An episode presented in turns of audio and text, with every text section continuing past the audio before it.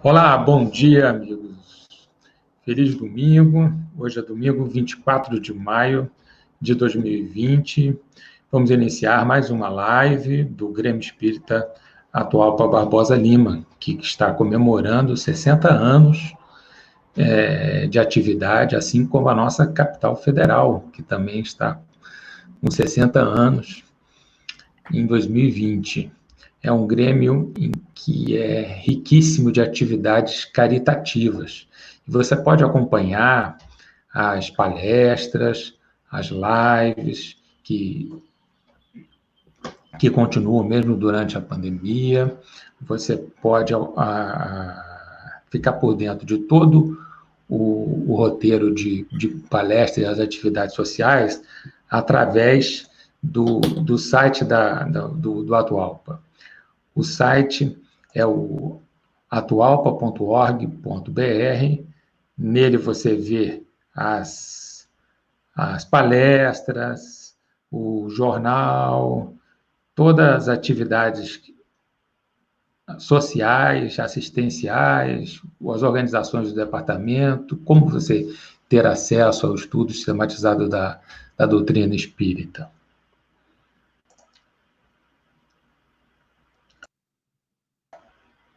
Então, eu vou convidar o no, nosso amigo André Monteiro.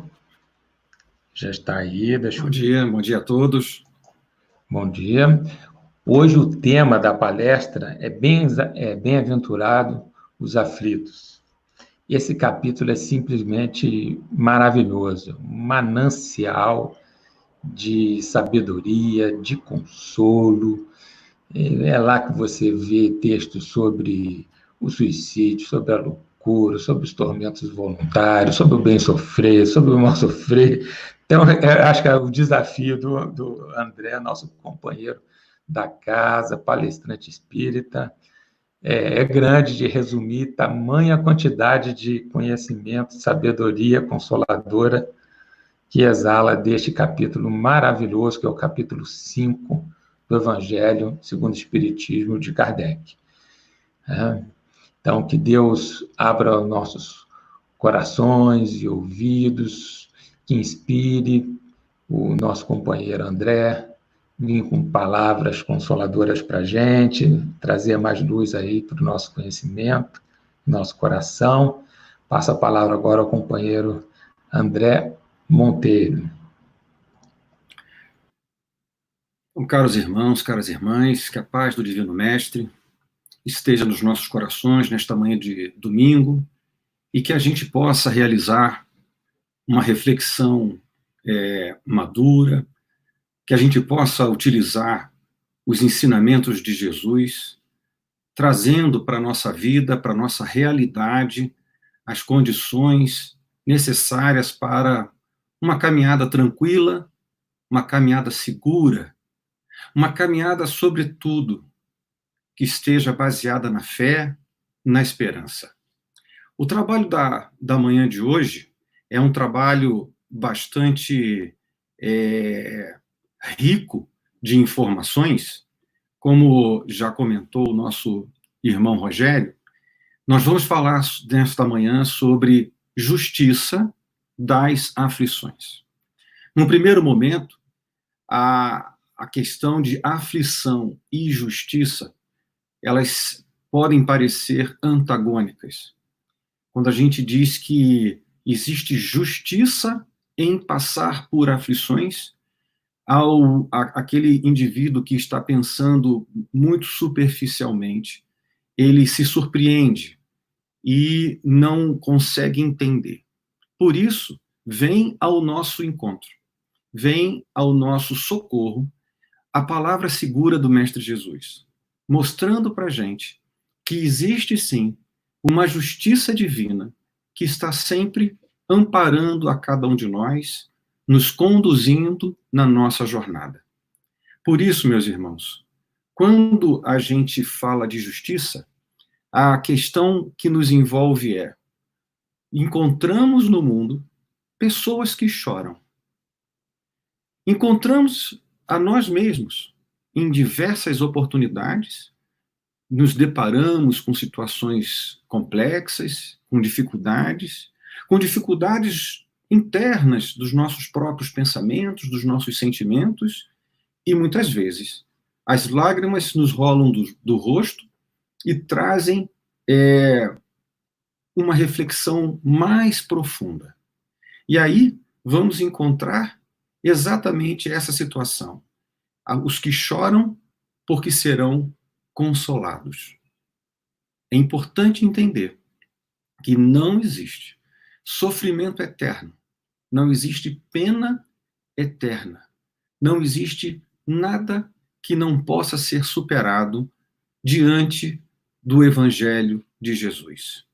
Por isso, Kardec coloca um capítulo, capítulo 5 é, do Evangelho segundo o Espiritismo, em que ele fala em que bem-aventurados os que choram, pois que serão consolados, trazendo de volta um resgate do, do Evangelho de Mateus, capítulo 5, em que Jesus nos afirma isso.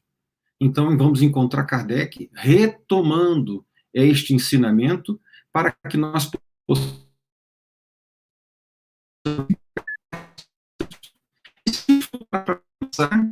Kardec coloca isso logo no início do Evangelho segundo o Espiritismo, porque sabia que muitos de nós que procuramos a doutrina espírita, procuramos muitas vezes pelas portas do sofrimento, da falta de consolo, da falta de esperança. Então, logo no início do Evangelho segundo o Espiritismo, ele tece um enorme capítulo tratando de todas essas questões para nos dar mais segurança e conforto na caminhada. E aí, meus irmãos, como que a gente deve compreender chorar, pois que será consolado? Como compreender esta mensagem? Pois que a gente olha no mundo, vê muitas vezes situações complexas, e aí a gente se pergunta: por que sofrem uns mais do que outros? Por que encontramos pessoas em que as vidas se, se desenrolam em situações cada vez mais complicadas? Enquanto aos nossos olhos, ainda muito, é, muito humanos e pouco aprofundados nas questões do espírito imortal, a gente olha que uns sofrem mais do que os outros. Porque há homens virtuosos que sofrem enquanto estão ao lado de outros, muitos de condutas repreensíveis, que ainda se encontram em situação de prosperidade. Por que esta visão aos nossos olhos? Por que nós encontramos essas situações que nos leva a perguntar qual é a origem das aflições? Vejamos, meus irmãos, que Kardec foi corajoso. Corajoso ao colocar no próprio evangelho as questões que nós enfrentamos no nosso dia a dia. Isso é muito importante no corpo da doutrina espírita, para que Kardec tivesse uma postura de coragem, de enfrentamento, uma postura diretamente ligada à realidade humana. Porque se Kardec simplesmente passasse adiante sem que ele próprio apresentasse no corpo do texto do Evangelho segundo o Espiritismo essas perguntas, nós as faríamos. Então Kardec se adianta ele próprio faz as perguntas. Ele próprio se coloca na posição de observador, muito característico da sua conduta ao longo do desenvolvimento da, do, do, Pentateuco, onde ele próprio faz as perguntas que nós faríamos. Com isso, nós, nos, nós, nos, nós encontramos é, é, uma semelhança de pensamento daquilo que nós sentimos e pensamos com aquilo que Kardec coloca no Evangelho segundo o Espiritismo. E aí ele vai mais adiante. Qual a origem das aflições? Se formos pensar, existem muitas situações na nossa vida, e ali é necessário que a gente vá um pouco mais à frente. Por isso, eu trouxe hoje uma passagem muito interessante do livro Coração e Vida, psicografia de Francisco Cândido Xavier, ditado pelo Espírito Maria Dolores, que sempre traz uma palavra é, quase poética, muitas vezes por poemas, mas prosas rimadas, em que a gente consegue, de uma maneira muito doce, de uma maneira muito tranquila, entender é, situações extremamente complexas nas nossas vidas. O, o assunto que nós trouxemos para hoje é justamente o capítulo número 31 desta obra maravilhosa, em que Maria Dolores retrata uma passagem muito interessante. Vamos acompanhar. Diz assim: Este episódio aconteceu há tempos e está gravado na memória de quantos compartilham dessa história. Um condenado à morte pela forca, acusado de um crime, sem proteção a qualquer que se arrime, tudo aceitou sem reclamar. A hora da execução chegara, enfim. Muita gente na praça se adensava no intuito de aplaudir a presença da morte em estranho festim. Explodiam na tarde clara e quente estas palavras de clamor: Morte ao bandido, morte ao matador. O prisioneiro chega e encontra o sacerdote, que a seguira, que o seguira na cena de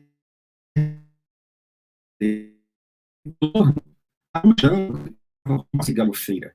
Mas entre o padre e o réu se estabelece conversa ligeira, que o povo crê, no fundo, condensar o amparo de um conselho e a bênção de uma prece, que o ministro de Deus promove com pesar. Filho, diz o pastor, sei que estás inocente.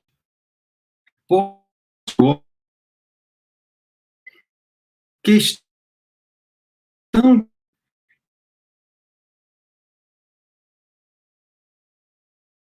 Como sabeis? Interrogou. Padre, como sabeis? Interrogou ansioso o réu aflito. Se estou no fim, segundo as nossas leis. O sacerdote amigo aconchegou-se mais ao penitente e lhe falou paternalmente: na semana passada, ouvi a confissão inesperada do homicida infeliz. Ele morreu comigo, após contar-me, calculando as palavras uma a uma, que não tendes você culpa alguma no derradeiro alento.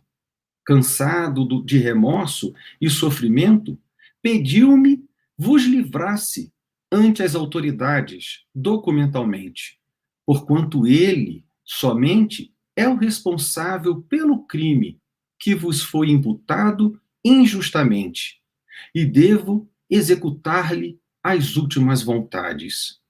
No entanto, o sacerdote, estampando na face uma expressão de, de horror,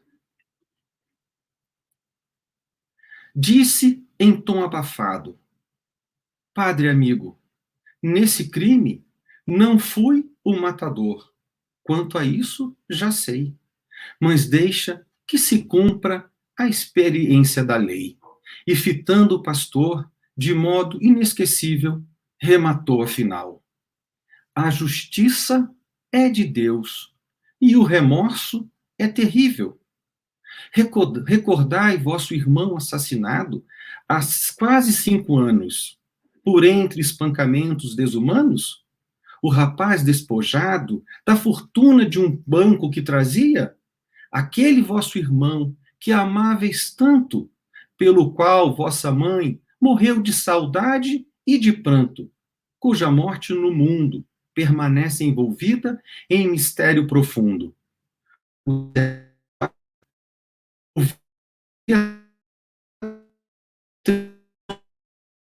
respondeu. Condenado. Disse o condenado: O assassino fui eu. Não me livres da forca, a que me entrego. Já não aguento. Pálido, o sacerdote exclamou fatigado: A mim já não sois o sentenciado sois também nosso irmão. mereceis nosso amor, e em nome do Senhor estáis perdoado. Mas nisso, a multidão, crendo haver terminado aquele entendimento que lembrava um diálogo discreto, avançou sobre o preso em tumulto completo. Não, não houve qualquer tempo para maior explicação.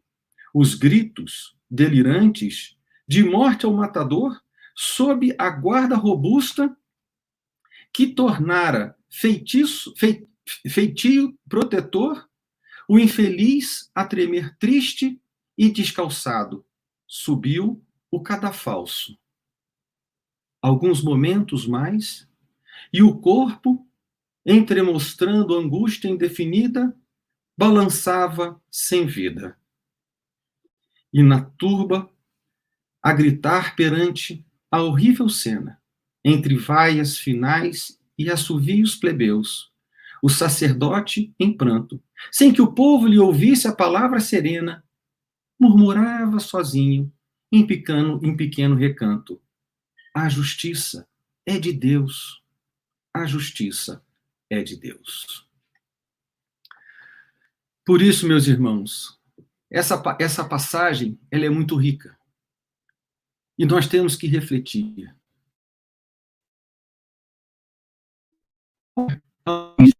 das nossas aflições. Elas são origens visíveis aos nossos olhos? Elas são visíveis aos olhos do mundo? Ou elas estão dentro de nós? Elas têm origens nas situações da vida atual? Ou elas fazem parte de um contexto mais amplo do espírito e são trazidas das encarnações e das experiências anteriores? E é justamente isso que Kardec trabalha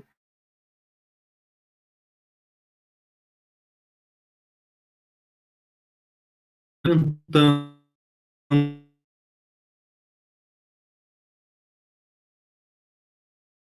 Deus, como Deus entra nesse processo? É preciso que a gente pare. É preciso que a gente interrompa a nossa posição de frequente lamúria de reclamação, de achar que somos esquecidos de Deus, de que estamos vagando nessa terra sem que a gente tenha qualquer tipo de amparo. Não. Jesus fez esta grande transformação. Transformou Deus de justiça, muito mais um guerreiro, um juiz, e transformou em Deus Pai, que jamais abandona os seus filhos, que nunca esquece cada um de nós. Deus que está sempre cuidando de nós para que a gente nunca se perca. Logo, as vicissitudes da vida derivam de uma causa. E se esse Deus Pai é justo, há de ser justa a causa dos sofrimentos, das aflições que estamos enfrentando. Por isso, meus irmãos, nunca esqueçamos. Ao iniciar o estudo deste capítulo, não podemos jamais esquecer de que Deus é todo poder, toda justiça e toda bondade. Se nós esquecermos isso, em algum momento nós vamos falhar, porque os nossos raciocínios ainda são infantis diante da grandeza da lei divina. Por isso, podemos estudar este capítulo pelo aspecto filosófico. Podemos estudar esse capítulo pelo aspecto científico, mas na hora em que nos sentirmos mais abandonados, na hora que nós nos, nós nos sentirmos mais constrangidos, é a visão religiosa da fé, da fé em Deus, que vai nos levantar que vai nos reerguer para que a gente possa continuar a nossa jornada. Por isso, toda vez que a dúvida se apresentar aos nossos pensamentos, recorramos à fé, porque é justamente ela que há de nos abraçar. Por isso, então, quando estudamos os que choram, que serão consolados, afinal, onde está a solução? O passado não podemos mudá-lo. O presente é a oportunidade bendita. Por isso, é construindo no presente para que a gente tenha um futuro promissor. A esperança, meus irmãos, está exatamente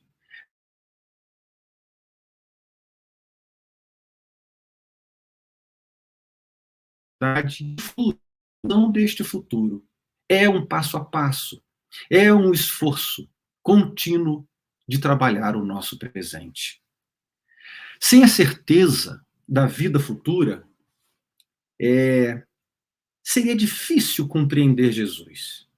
Sem que a gente tivesse a esperança de que há muitas moradas na casa do Pai, seria quase que impossível compreender a complexidade e a grandeza dessas informações. Lembremos que os ensinos de Jesus não são pontos isolados. Muito ao contrário, formam um sistema. Jesus veio trazendo uma interpretação clara, precisa, ampla das leis divinas. E essas leis, que são criadas pela inteligência suprema do nosso universo, deste universo criado por Deus, é que vamos entender todos fazem e nos trazem essa esperança para os nossos dias. Somente na vida futura, meus irmãos, podem efetivar-se as compensações que Jesus promete aos aflitos da terra. Ele então vendo a condição humana, ele vendo ainda a situação de imperfeição, ele precisava trazer esta notícia, esta boa nova, este evangelho, dizendo: olha, a vida futura. E no momento em que a gente, com Kardec, estuda a grandeza da vida futura, a gente começa a entender que o que fazemos aqui tem reflexo direto no nosso futuro. E aí a gente lembra que em determinado momento nós fomos criados pelo nosso Deus, Pai, amor, amor e caridade. Nós fomos criados para, por Ele para que nós tivéssemos uma vida daqui para frente interminável, uma vida do Espírito. Vida essa que, por hora, se encontra em estado de encarnação e outras horas desencarnado na erraticidade. Neste momento, podemos entender que a nossa vida ela é uma linha contínua, que ela muda de estado, ora para encarnado, ora para desencarnado. No entanto, nós sabemos e somos capazes de identificar que em determinado momento nós causamos deslizes para nós mesmos. Nós causamos os constrangimentos, ou melhor, nós nos desviamos da lei divina. Se esta situação ela fosse irremediável, estaríamos é, condenados aos sofrimentos eternos. Mas não. A misericórdia divina nos traz o seguinte: ao realizarmos, ao cometermos algum deslize, que é o triangulinho vermelho, abre-se automaticamente uma oportunidade nova nesta vida que segue, para que a gente possa recuperar o que fizemos. Nasce, então, a chance, automaticamente, da gente corrigir o ato falho que nós cometemos. Mas, se neste momento nós preenchermos o quadrinho com uma estrela, se nós acertarmos e fizermos o bem, se nós corrigirmos a nossa atitude, lembremos sempre: um ato bom, ele sempre tem dois resultados. Primeiro, ele corrige as falhas do passado. Elas não desaparecem, mas elas são corrigidas na nossa caminhada. E, ao mesmo tempo, o bem que se pratique, ele traz uma condição melhor no futuro. Então, meus irmãos, vejam que um ato caridoso, ele tem sempre dois resultados. Tanto resolve coisas do passado, quanto traz condições de maior felicidade para o futuro. Por isso, aquela é, interpretação errada da luta do bem contra o mal, não existe luta do bem contra o mal. Só existe o bem. O bem é a destinação a que todos nós fomos criados por Deus. Por isso, o bem ele conta dobrado. O bem ele é uma multiplicação contínua. Por isso, meus irmãos, é fundamental que a gente entenda a condição que estamos, que a gente faça o nosso papel, que a gente cumpra a nossa tarefa e o resultado é garantido. Por isso, vamos recorrer a São Pedro, quando, com pequenas palavras, e olha, a gente aqui gasta uma quantidade enorme de palavras, faz desenho para explicar uma coisa que Pedro diz. A caridade cobre uma multidão de pecados. É de se refletir. É de se pensar. É de se olhar a nossa própria jornada e entender esta maravilha que o Evangelho nos traz. Por isso, meus irmãos, o Evangelho, sobretudo, é uma mensagem que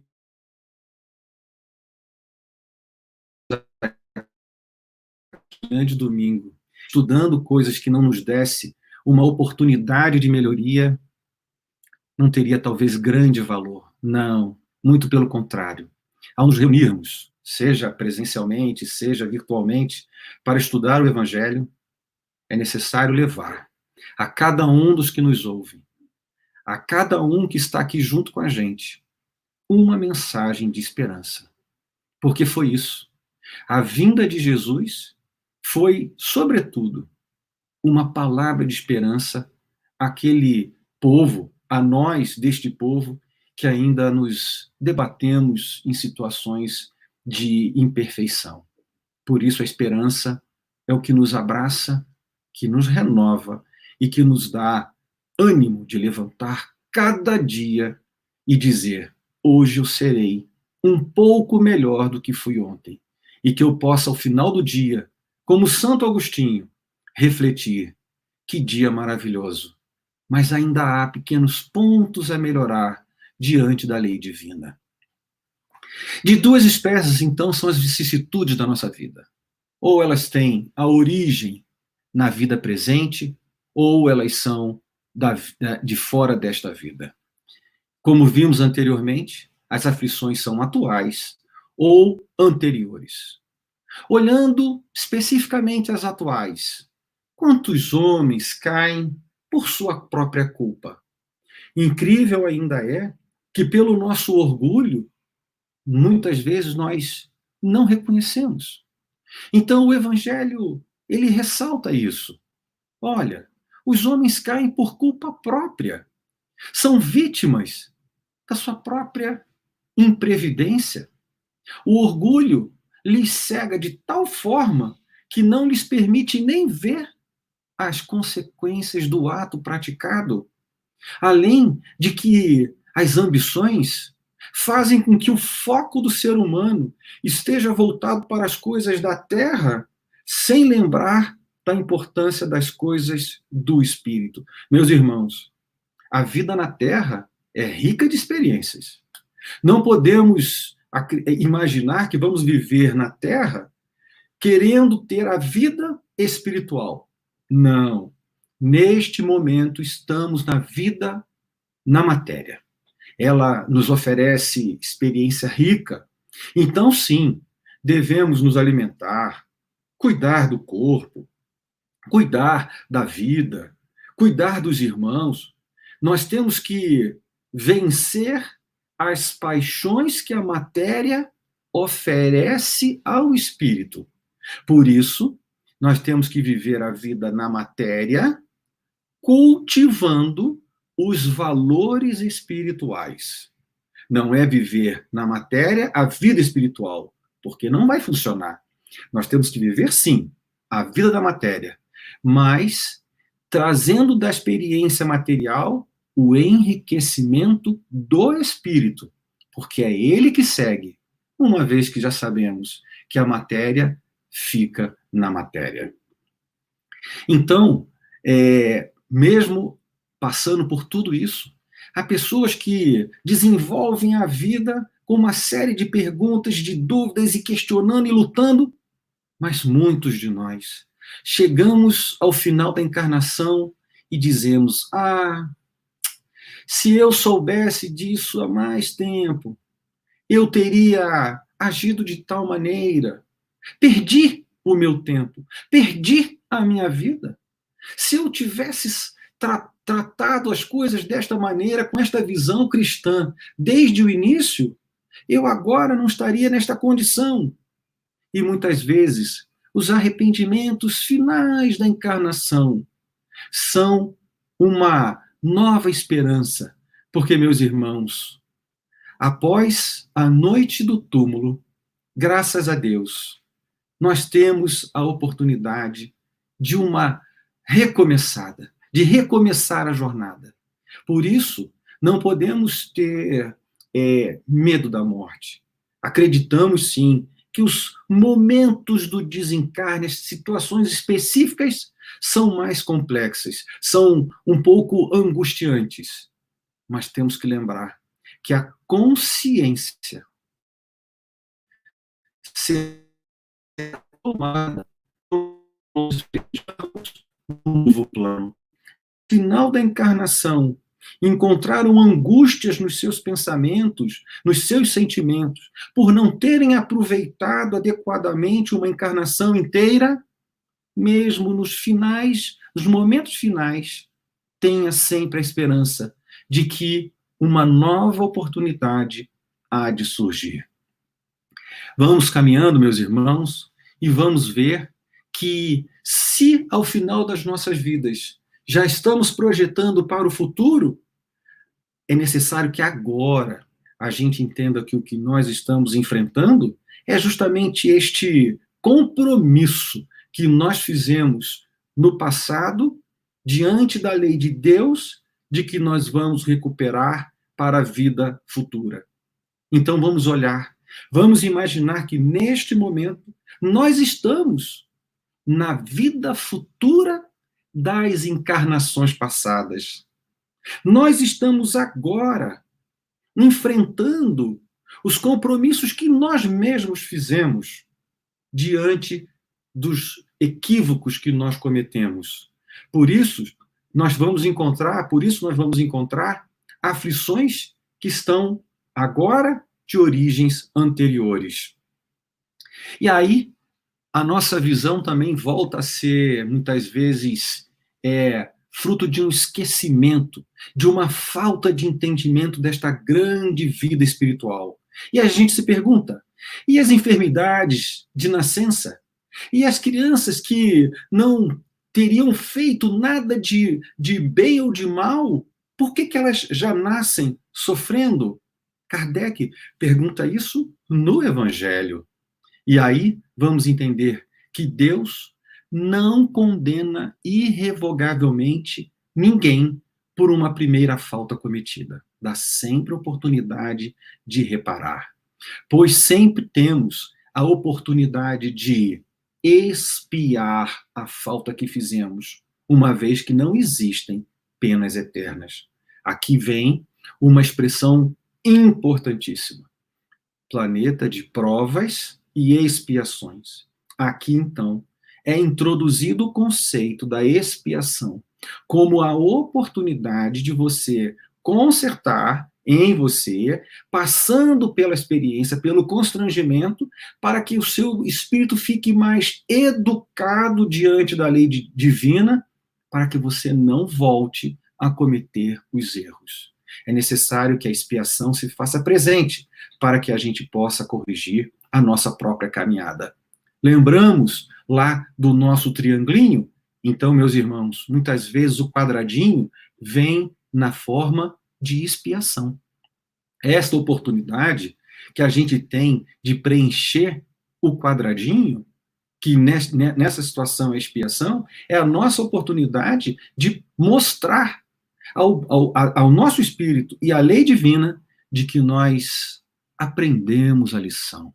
Por isso, este quadradinho muitas vezes vem com uma oportunidade tranquila, mas por vezes, por falta de maturidade espiritual nossa, este quadradinho ele é uma situação delicada, uma, uma, uma situação que nos coloca em posição de constrangimento para que a gente possa, mantendo a fé, enfrentar a dificuldade e preenchê-lo adequadamente. E a gente, nessa luta é, desse esquecimento que nós temos do passado, e graças a Deus esquecemos, porque se nós lembrássemos que na encarnação. Ah, porque. Ei, todo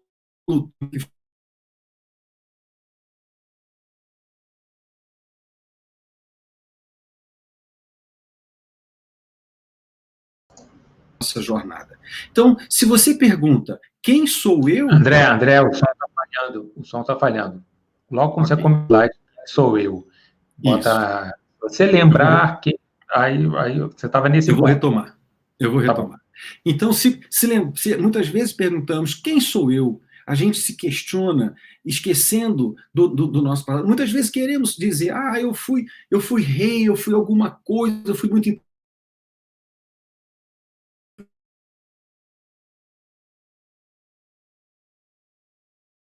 por isso estamos voltando.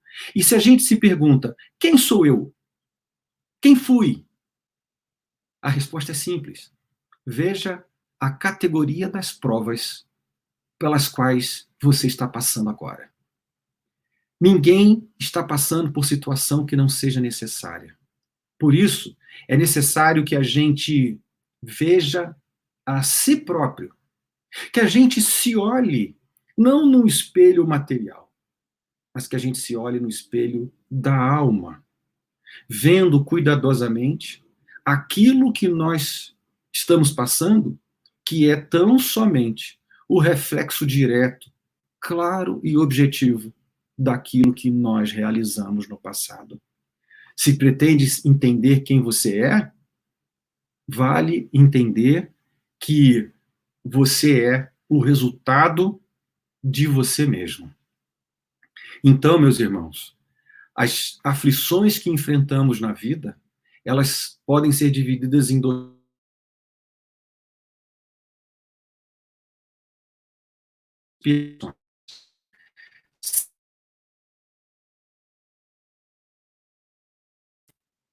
A expiação sempre serve de prova, mas nem sempre a prova é uma expiação. Vejamos que existem espíritos que reencarnam é, com compromissos de darem mais celeridade à sua caminhada. Recebem oportunidades de provações para demonstrar a sua evolução. Já as expiações são experiências mal realizadas no passado, que estão retornando em condições muitas vezes diferentes daquelas que foram acontecidas no passado, mas que elas são também ricas como oportunidade de prova para o espírito. Por isso, a prova, muitas vezes, elas são buscadas por espíritos mais elevados, espíritos que têm um pouquinho mais de consciência, a fim de que possam concluir a sua depuração e, vamos dizer, como um fermento, ativar o seu progresso. Então, a gente já muda nossa posição diante da prova. A prova é uma oportunidade divina. A prova a expiação são oportunidades que Deus nos dá para que a gente possa avançar com segurança. E ali, meus irmãos, é necessário que a gente entenda sobre como é a posição que temos que adotar para enfrentar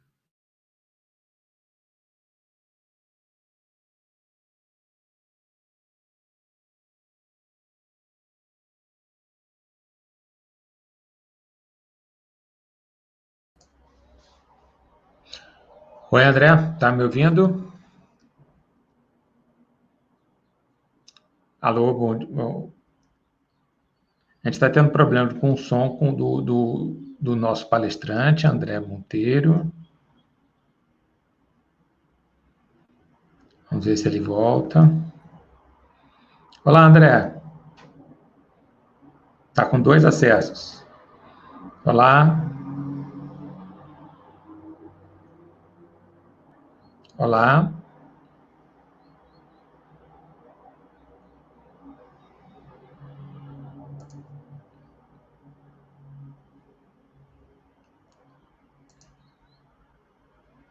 Então, estamos aguardando, então, a volta do, do, do André Monteiro, que está comentando sobre o... Estamos de volta, então.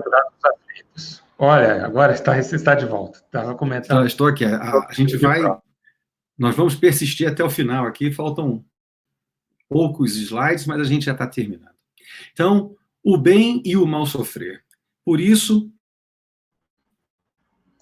sabendo, entendendo, compreendendo a, a, a oportunidade que Deus nos dá, muitas vezes nós nos vemos revoltados diante da prova, nos vemos é, combatendo a oportunidade que Deus nos deu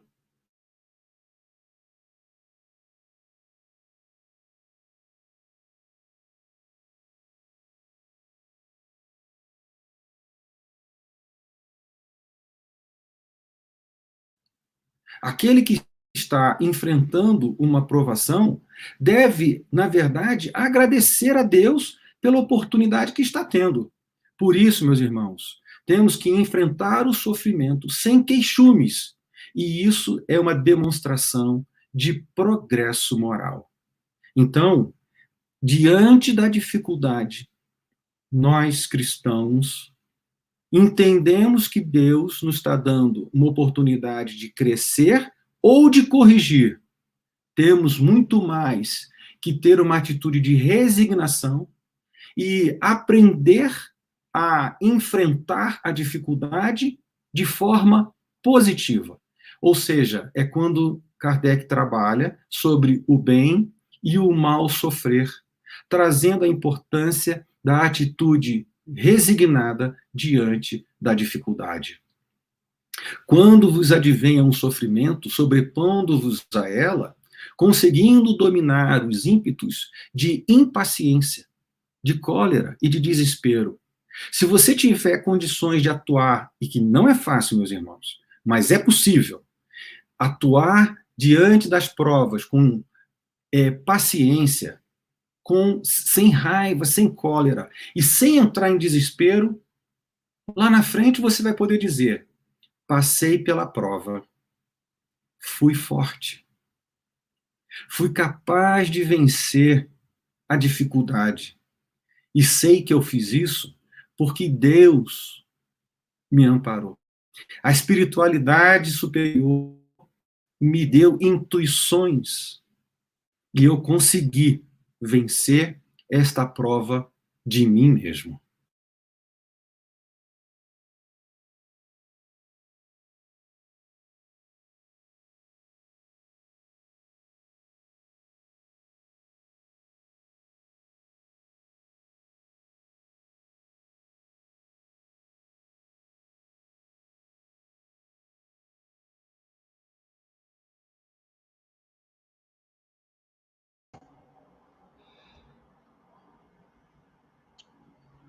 Olá, pessoal. A resignação, meus irmãos, André, conduz ao entendimento. Teve Isso, um... eu estou acompanhando aqui. Quando, quando falho, eu, eu, eu interrompo e volto no pontinho para a é. gente continuar. Obrigado pela paciência de todos aí. Aquela internet nessa época, às vezes, é meio complicada mesmo. né? Mas vamos a, a, ouvir aí a mensagem. Porque é, muitos estão usando né, a internet para nessas horas da manhã de domingo para fazer as suas preces, o que é uma, uma grande coisa, né? Isso é muito bom a gente ter pessoas de, de todas as, as religiões estudando. Então, a resignação conduz ao entendimento de que o, sofre, o sofrimento ele serve como prelúdio da cura. Essa expressão prelúdio da cura, ela é muito rica, porque se estamos enfrentando uma dificuldade, é porque, na visão da espiritualidade, já estamos na condição, já temos os elementos, já somos fortes o suficiente, por mais que não acreditemos, nós somos fortes o suficiente para enfrentar aquela prova. Pode ser que uma prova mais dura esteja planejada para mais à frente, porque ainda não estamos prontos. Mas uma coisa é certa: aquela que estamos enfrentando agora, ela é adequada, dimensionada, planejada para as nossas forças e ela é o passo necessário de ajuste do nosso passado. Por isso, o bem e o mal sofrer, Deus não recusa consolação quando se tem coragem. Aqui é uma questão muito clara. Deus vai nos dar consolação se a nossa atitude for verdadeira, corajosa, não corajosa é, irresponsável, mas corajosa de sentimento, corajosa de fé, corajosa de esperança. E, meus irmãos, nós somos estudiosos da doutrina do Cristo.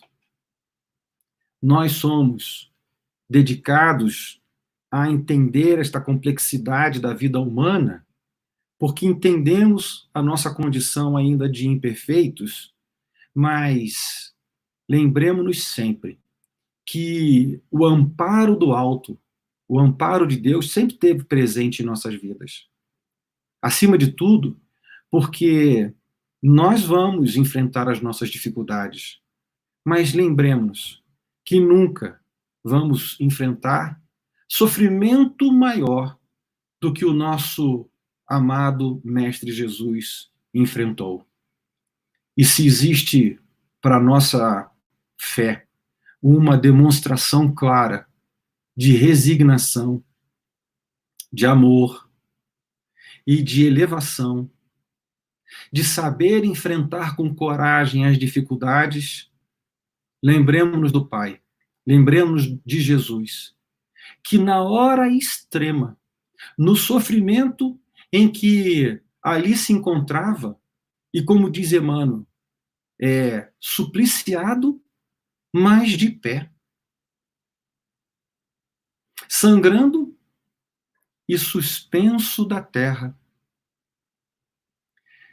Derrotado aos olhos dos homens, mas com um sentimento içado ao amor de Deus, que reunindo a sua grandeza, a sua força, a sua elevação, no momento extremo de esquecimento de abandono e de crucificação, eleva o pensamento e diz: Pai, perdoa-lhes, porque não sabem o que fazem. Meus irmãos, a partir desse instante, a minha forma de ver a cruz mudou. Me veio a percepção de que ali é o recomeço, a certeza de que não estamos desamparados, e de que o caminho, que a porta estará sempre aberta para que a gente possa retomar a nossa caminhada. E que esse sentimento de Jesus possa nos envolver nessa manhã. Que essas reflexões possam nos encher de esperança e que a gente possa ter a certeza de que nós somos herdeiros de um pensamento de uma filosofia, de uma fé inabalável, como a fé de Jesus, que sabia que em momento algum estava desamparado e que Deus não desamparou a ele, como não há de desamparar a cada um de nós. Tenhamos bom ânimo, tenhamos coragem de enfrentar toda e qualquer, grande ou pequena, dificuldade de nossas vidas. elas são a oportunidade, seja de refazer algo que não fizemos corretamente, ou seja de provar em qualquer das situações. É uma oportunidade que a gente possa bem dizer toda e qualquer oportunidade de Deus, porque Ele é todo amor, justiça e caridade. Que a paz do Divino Mestre esteja nos nossos corações e que a gente possa recomeçar dia após dia com a fé em Deus Pai. Muito obrigado a todos e um bom domingo e que a gente esteja sempre juntos para dar a nossa caminhada rumo a Jesus. Muito obrigado, meus irmãos.